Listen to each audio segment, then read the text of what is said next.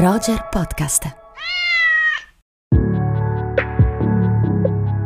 Amiche e amici di Roger, bentornati. Questo è Rubik, il nostro appuntamento settimanale con il cinema e con i consigli di che cosa andare a vedere questa settimana al cinema, dati da me, che sono Simone Sporadori e Andrea Chimento. Ciao Simone, ciao a tutti, bentrovati. Ciao Andrea e buon anno, visto che è la prima puntata del 2023. Buon anno a tutti, buon anno cinefilo a tutti quanti. Buon anno cinefilo, ci attende in effetti un anno di uscite incredibili.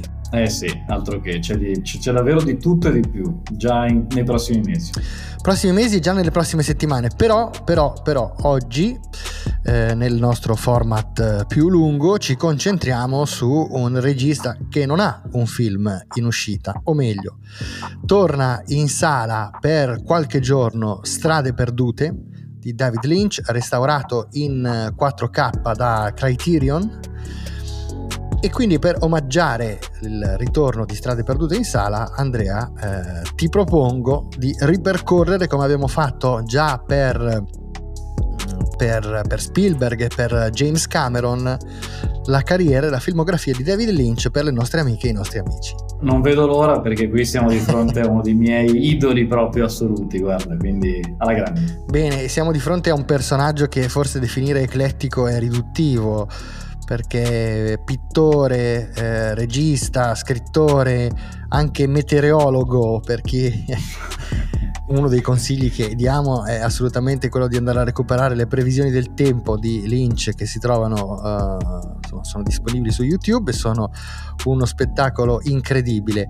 E David Lynch, eh, noi ci occuperemo prevalentemente della sua eh, attività di regista di cinema, anche se forse qualche divagazione televisiva ci toccherà eh, farla, dai. Ci toccherà farla, ci toccherà farla. Allora, per chi non lo sapesse, o comunque per riepilogare la, la filmografia di Lynch, l'esordio al cinema avviene nel 1977 con un film intitolato Eraserhead. Sì, ed è subito un film con una lavorazione molto complicata. È un film che Lynch inizia a fare molti anni prima, poi a un certo punto finisce i soldi, si racconta addirittura che dorme sul set per poter arrivare avanti con questo progetto, raccattando un po' di qua un po' di là nel corso degli anni. Fino a quando vede la luce questo prodotto notturno, usiamo già questo simolo che per Lynch insomma mi sembra molto adeguato e nasce un grande cult, un midnight movie che piace molto ad esempio a Mel Brooks, che poi chiamerà Lynch per un progetto successivo ed è un film che dietro la sua coltre di presenze surreali, inquietanti, mostruose, nasconde una importante riflessione sul tema della paternità, sul tema della famiglia, su elementi per Lynch particolarmente inquietanti. Ecco, già si delinea questa caratteristica del cinema di Lynch che è eh, così straordinariamente capace di indagare, o meglio, più che di indagare, diciamo così, di rappresentare l'inconscio. Forse non esiste un regista in grado di dare forma ai meccanismi, ai codici linguistici che regolano, eh, che regolano, che regolano l'inconscio e anche di descrivere quanto sia traumatico soprattutto l'incontro con, con il reale che eh, già in Eraserhead è piuttosto inquietante. Decisamente. E quello che dicevi tu rispetto a Mel Brooks, Mel Brooks sarà il produttore esecutivo del film successivo di David Lynch, che è The Elephant Man. La vita è piena di sorprese. Signore e signori, il terribile. Uomo, elefante. Del 1980, film eh, molto elegante, raffinato, in un bianco e nero molto elegante e raffinato, apparentemente anche forse un pochino più convenzionale rispetto ad altre opere di Lynch, almeno da un punto di vista drammaturgico, dal punto di vista della struttura narrativa, interpretato da Anthony Hopkins, il racconto della, eh, insomma, del, della vita da incubo del, dell'uomo elefante, questo fenomeno da baraccone che, ehm, che aveva caratterizzato la Londra vittoriana. Sì, è un film eh, molto delicato, un film poetico, un film per me decisamente commovente. Lynch va a indagare il tema della diversità, in questo caso con una fotografia in bianco e nero che per lui era assolutamente necessaria per questa pellicola che va anche un po' a omaggiare il passato. Se Razer gioca un po' più con i lati surrealisti, se vogliamo, della narrazione, qui si va un po' a giocare con Freaks di Todd Browning, con quel tipo di immaginario del freak show fin da una sequenza iniziale ancora però legata al tema della maternità in questo caso di un perturbante freudiano che viene fuori molto presto. Esatto, il perturbante freudiano qui è molto evidente e lo sarà insomma per tutte, anche per tutte le sue opere successive, è anche una rappresentazione raggelante della malvagità de, della, della, natura umana e eh, l'ambientazione della Londra vittoriana permette di introdurre certamente un discorso, un omaggio alle origini del cinema, ma soprattutto di affrontare in maniera molto potente anche il tema dell'ipocrisia della, della società perbenista che viene eh, rappresentato in maniera piuttosto impietosa, eh, Andrea. E passano quattro anni poi e arriviamo a un, un altro cult movie eh, controverso, eh, maledetto, sgangherato, impossibile, eh, tagliato, rifatto, rimontato, che è Dune. Eh, che, che, che, Lynch porta dopo il, insomma, il, tentativo mitico, epico di Jodorowsky fallito qualche anno prima, invece Lynch ci riesce ma eh, attraversando tutta una serie di controversie e di, pro, di problemi piuttosto, eh, piuttosto grandi. Sappiate che questo è l'anno 10191. In questo periodo la più preziosa e vitale sostanza dell'universo è il melange, la spezia. Sì, qui c'è un discorso produttivo molto fagocitante. Il film è stato prodotto da De Laurentiis che aveva promesso a Lynch che in cambio avrebbe voluto fare due film molto più personali. In realtà Dune sarà un flop talmente grande, De Laurentiis sarà talmente incazzato che gliene farà fare soltanto uno, che è Velluto Blu di cui parliamo dopo. E diciamo che questa per Lynch è stata un'esperienza davvero da incubo. Lui la racconta come qualcosa di terrificante perché non ha avuto il controllo sul montaggio finale. Anche se qua e là in Dune c'è qualcosa di linciano, a mio parere a partire dalla primissima sequenza in cui c'è ancora un personaggio femminile che si racconta in primo piano, che ci racconta qualcosa con dietro l'universo che è una scena molto molto simile a come finisce Elephant Man, quindi c'è una sorta di continuità, un po' come il biglietto da visita, di attenzione perché sono sempre lì a fare questo film, anche se poi la produzione ha avuto un po' la meglio. Sicuramente, diciamo che il film è stato, almeno rispetto ai progetti di Lynch, che eh, se non ricordo male, secondo il progetto di Lynch il film doveva avere una durata decisamente più importante di quella con cui poi è stato distribuito, è stato falciato completamente, come hai detto tu, in fase di montaggio, conserva tanti aspetti interessanti secondo me anche a livello di scelte di casting. Sì, da, da Sting. Sting soprattutto che, che fa questo, questa apparizione straniante eh, e insomma tutta una serie di, di, di, di figure che hanno, anche in questo caso conservano degli elementi inquietanti eh, molto inquietante e ha a che fare molto con il perturbante è eh, Velluto Blu. Io eh, credo che proprio la sequenza iniziale di Velluto Blu, quella del, del, del tuffo nell'orecchio sostanzialmente, no? sia molto rappresentativa di eh, che cosa sia il cinema per, per, Lynch e di che cosa intendiamo per, per, per perturbante, che eh, chiaramente nell'accezione classica psicanalitica è proprio l'apparizione del, di, di, qualcosa di terribile, di qualcosa di inquietante, l'apparizione dell'orrore laddove invece ci aspetteremmo di trovare qualcosa di rassicurante e proprio per questo l'orrore è in qualche modo caratterizzato da una forza ancora più devastante. E quella scena iniziale, Andrea ti ricordi, c'è quest'uomo che innaffia il, il prato fuori, fuori, da casa, colpito da un malore, ma soprattutto la cosa più, eh, più strabiliante è questa immersione della macchina da presa che eh, penetra in questo prato verde che sembra bellissimo e arriva fino a coglierne gli aspetti più profondi e eh, terrificanti, no? gli insetti e gli elementi più, eh, più terribili. Ecco. Sì, c'è proprio una marcescenza all'interno di un contesto familiare, rassicurante, come hai detto tu, che è l'aggettivo perfetto per parlare del perturbante di questo Heimlich freudiano e quindi va un po' a giocare con questa negazione di un qualcosa di rassicurante in un contesto che invece dovrebbe esserlo. E Velluto Blu è un film maledetto che è stato molto osteggiato anche all'epoca, si racconta che non è stato voluto alla mostra di Venezia mh, da un critico importante perché sembrava un'offesa alla memoria di Roberto Rossellini e Ingrid Bergman per la fine che fa Isabella Rossellini. Poi, possiamo dirlo il nome del, del critico importante. Gianluigi Rondi ha scelto di non prendere Velluto Blu e, e, poi è diventato insomma, un film molto decisivo credo nella carriera di Lynch anche per il tema del voyeurismo che si va ad aggiungere agli altri. Sì, eh, sì, sì, ed è un, un, film davvero, davvero spartiacque nella carriera di Lynch, anche se eh, facevo questo ragionamento prima riguardando la, la, filmografia di Lynch, che in un certo senso un po' tutti i film sono spartiacque perché eh, è difficilissimo suddividere in fasi la carriera di Lynch, forse le ultime prove cinematografiche possono essere in qualche modo raggruppate, le ultime tre, però poi ne parleremo.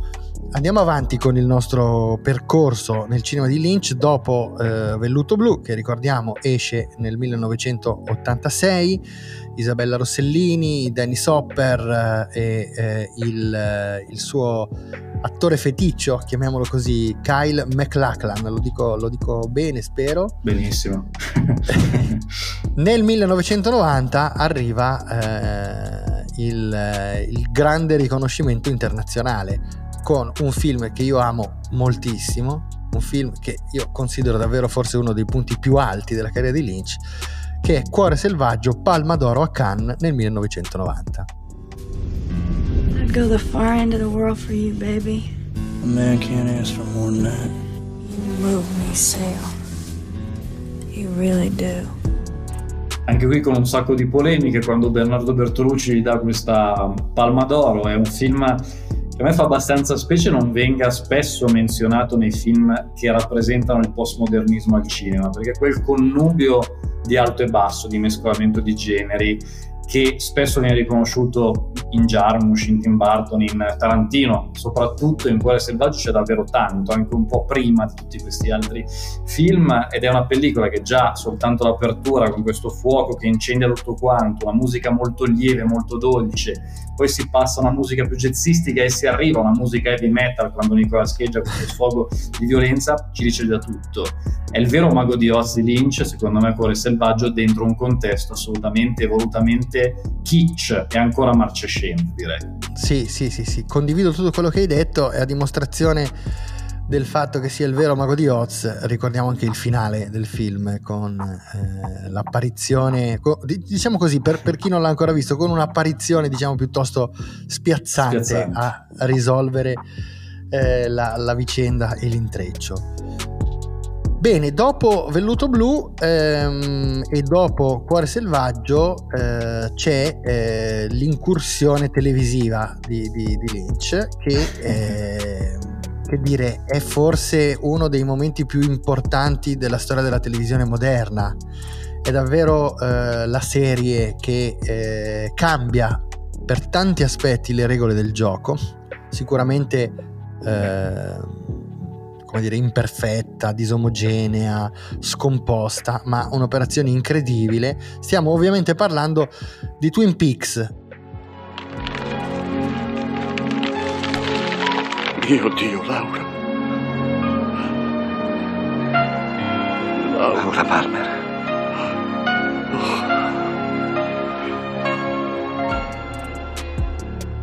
Twin Peaks, eh, di cui mettiamo magari tutti insieme le tre stagioni, di cui l'ultima è stata fatta nel 2017, mettiamo in mezzo anche un prequel che Fuoco cammina con me, facciamo un po' un discorso generale su un franchise devastante per quanto mi riguarda per la prepotenza, perché non è una potenza, ma una prepotenza con cui si pone da un punto di vista narrativo.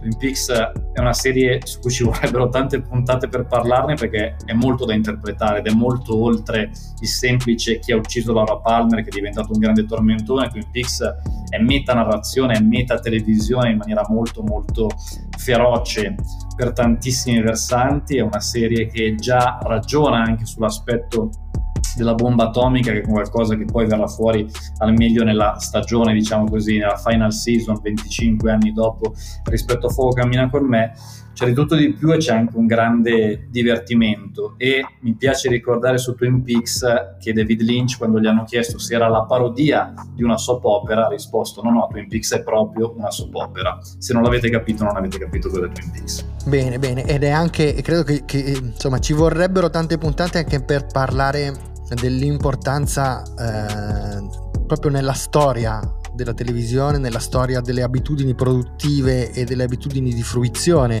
dei prodotti televisivi, eh, che, che l'importanza che ha, avuto, che ha avuto appunto Twin Peaks in questo senso. Bene, e nel 1992, se non sbaglio, c'è Fuoco cammina con me, che è appunto il prequel che dicevi di Twin Peaks, eh, prequel che è eh, un flop. Purtroppo. E a questo punto eh, la carriera di David Lynch sembra un pochino eh, compromessa.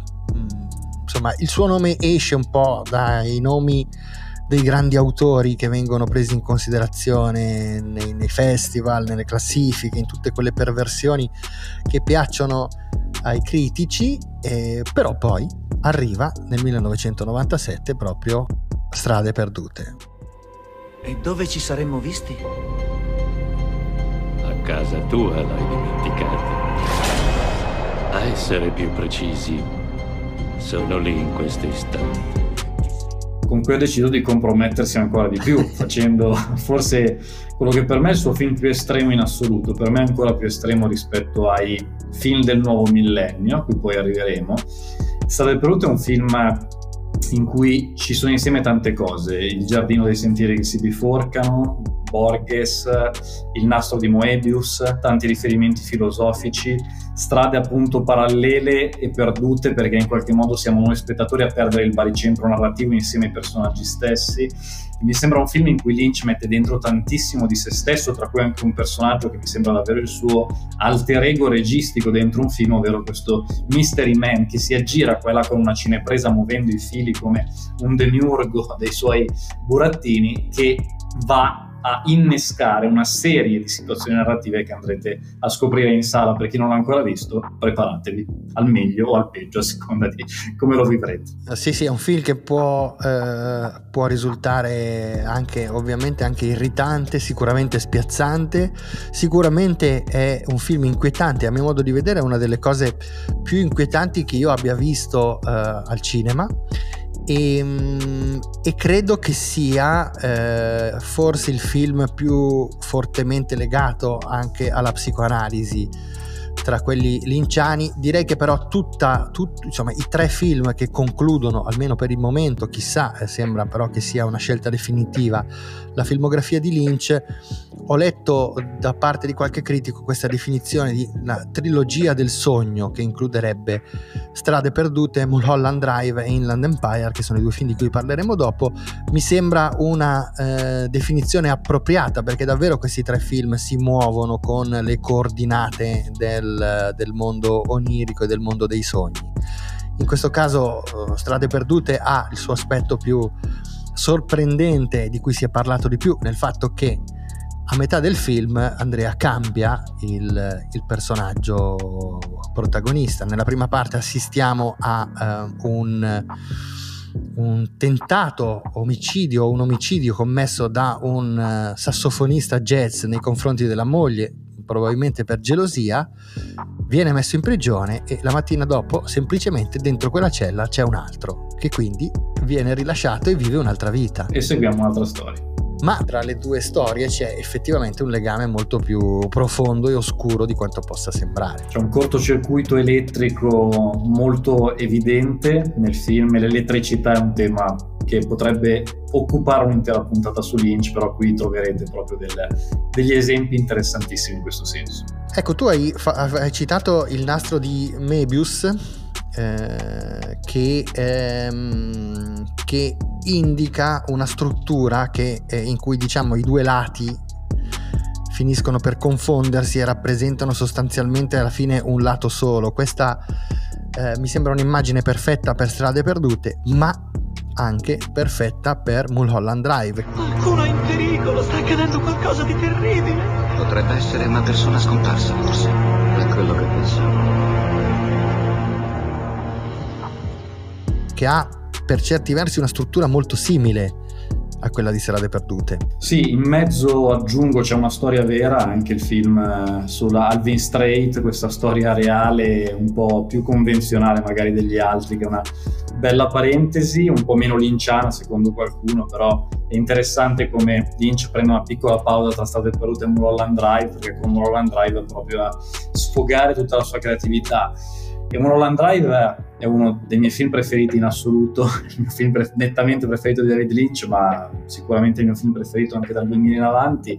Quindi è difficile trovare un lato su cui parlarne in pochi minuti. Diciamo che mi sembra davvero il Viale del tramonto del, del XXI secolo, il film con cui Lynch fa la sua rappresentazione di una Hollywood vicina all'idea di Billy Wilder, con Sunset Boulevard da un lato e Mulholland Drive dall'altro, queste due strade che attraversano le varie identità di Los Angeles, partendo dall'oceano, arrivando fino alle colline di Hollywood e mi sembra che sia un film che segue questo flusso di tante identità, di tanti passaggi in cui il lato anche geografico è assolutamente fondamentale. È un film in cui ci sono tante interpretazioni, però me dà un po' fastidio quando si dice che ognuno può dire la sua liberamente che il film non vuol dire niente. Non è così, perché Lynch in tutte le sue pellicole, anche quelle più complesse e contorte, lascia tantissimi indizi oggettivi per poi naturalmente sviluppare varie interpretazioni, ma non è tutto così libero e un po' lasciato al caso narrativamente come a volte si dice. Ma io credo che la chiave di lettura che hai dato prima citando il nastro sia proprio quella mh, perfetta per andare a decodificare il film, anche in questo caso abbiamo un film nettamente diviso in due parti, ma queste due parti possono in qualche modo essere ripiegate su se stesse e finiscono per essere l'una dentro l'altra, forse è difficile capire quale sia delle due a contenere l'altra, ma poi la relazione tra le due risulta secondo me molto più chiara di quanto si possa, si possa credere. Assolutamente. Decisamente più impenetrabile è Inland eh. Empire, eh. che è il film con cui probabilmente Lynch dà addio al, al cinema nel 2007, mi sembra, 2006, 2007, adesso vado a controllare. 2006, sì. 2006, sì. I due protagonisti furono assassinati. Devo uccidere una persona. Dio santo! Sembra un dialogo preso dal nostro copione. Leone d'Oro la carriera a Venezia, quell'anno arriva questo UFO assoluto che è Land Empire e Mulholland Drive era già un film sul mondo di Hollywood, Strade Perdute è un film già su Los Angeles, finisce questo discorso della trilogia che è molto importante. Mulholland Drive è un film diviso un po' in due parti come Strade Perdute, con un discorso che può anche toccare un po' il rapporto tra la realtà e il sogno, ma siamo dentro Hollywood, quindi la fabbrica dei sogni qui è un discorso molto ampio. In Land Empire complica ancora di più le cose perché qui c'è un'attrice che perde un po' se stessa mentre inizia a realizzare un film, però questo film è un remake di un film polacco mai portato a termine, quindi già il film è un doppio di qualcos'altro. E quindi c'è un'altra attrice in precedenza, un altro personaggio di un'altra pellicola, è come se l'identità si arrivasse a quadruplicare. Ed è un film che sembra per me davvero arrivare dal futuro, mi sembra davvero il film del, degli anni 3000 addirittura, un film non pensato in sceneggiatura ma pensato al montaggio, questo sì, ma in cui il flusso audiovisivo anche qui che può sembrare così un po' caotico, un po' casuale, se lo si guarda diverse volte si possono trovare varie chiavi di lettura a seconda appunto di ogni soggettività che possono davvero arricchirci, credo che sia davvero un film arricchente per chiunque ama l'arte in generale in Land Empire. Bene, ehm, allora abbiamo concluso questo excursus. Purtroppo perché mi stavo divertendo molto io, come notato, mi spiace. ecco, allora dimmi qualcosa sulla terza stagione di, di, Twin Peaks, visto che sì, l'abbiamo citata, però arriva effettivamente anni dopo, riprende un discorso che era stato iniziato, però ha comunque caratteristiche, impianto, sensibilità leggermente differenti rispetto alle prime due stagioni. Assolutamente, la terza stagione di Twin Peaks è, una, è un'operazione molto complessa da un punto di vista del ritmo, perché va un po' fuori, diciamo così, ai canoni tradizionali, va un po' contro rispetto alle convenzioni a cui siamo abituati in una serie TV e quindi Lynch è come se giocasse un po' col passato, col presente e col futuro insieme, ma anche del concetto stesso della, della narrazione. What Year is This? Che anno è? È come si conclude un po' questa stagione? Mi sembra davvero il senso stesso di un'operazione in cui i personaggi, che dicevamo prima essere dentro una situazione metatelevisiva e metanarrativa, a un certo punto vogliano fuoriuscire. Si va fuori per cercare di scovare cos'è la realtà e andare a recuperare un qualcosa, quel senso forse dello stupore che Twin Peaks aveva all'inizio degli anni 90 e che qui sembra essersi un po' perso dietro questa grande coltre inquietante e negativa che rappresenta un'entità fondamentale per tutto l'universo Twin Peaks che è quella di Judy, che non a caso è il nome del personaggio della realtà nella donna che visto due volte di Alfred Hitchcock. Bene, allora, chiaramente come abbiamo detto, eh, Lynch è, è, tante altre cose perché ha diretto eh, anche so, dei videoclip, ha diretto tantissimi cortometraggi, alcuni dei quali sono davvero fantastici e terrificanti al tempo stesso. Ha realizzato eh, opere eh, di, di, di, pittura e quindi, eh, come abbiamo detto proprio all'inizio della puntata, Lynch e tante altre cose. Sui canali social di eh, Roger però vi omaggeremo di una cosa che ho sempre trovato incredibile, che è lo spot che Lynch gira alla fine degli anni 90 per il lancio per Sony, per il lancio di PlayStation 2. E tutte le volte che vedo questo, questo spot mi chiedo, cioè darei qualsiasi cosa per vedere la faccia del direttore marketing di Sony nel momento in cui gli viene presentato uno spot di questo tipo divertitevi, guardatelo e riguardatelo perché ne vale la pena. Bene Andrea, grazie. Grazie Simone. Buona settimana, adesso ci salutiamo con eh, l'introduzione, l'accompagnamento a Strade Perdute. Noi ci ritroviamo la prossima settimana. Ciao a tutti.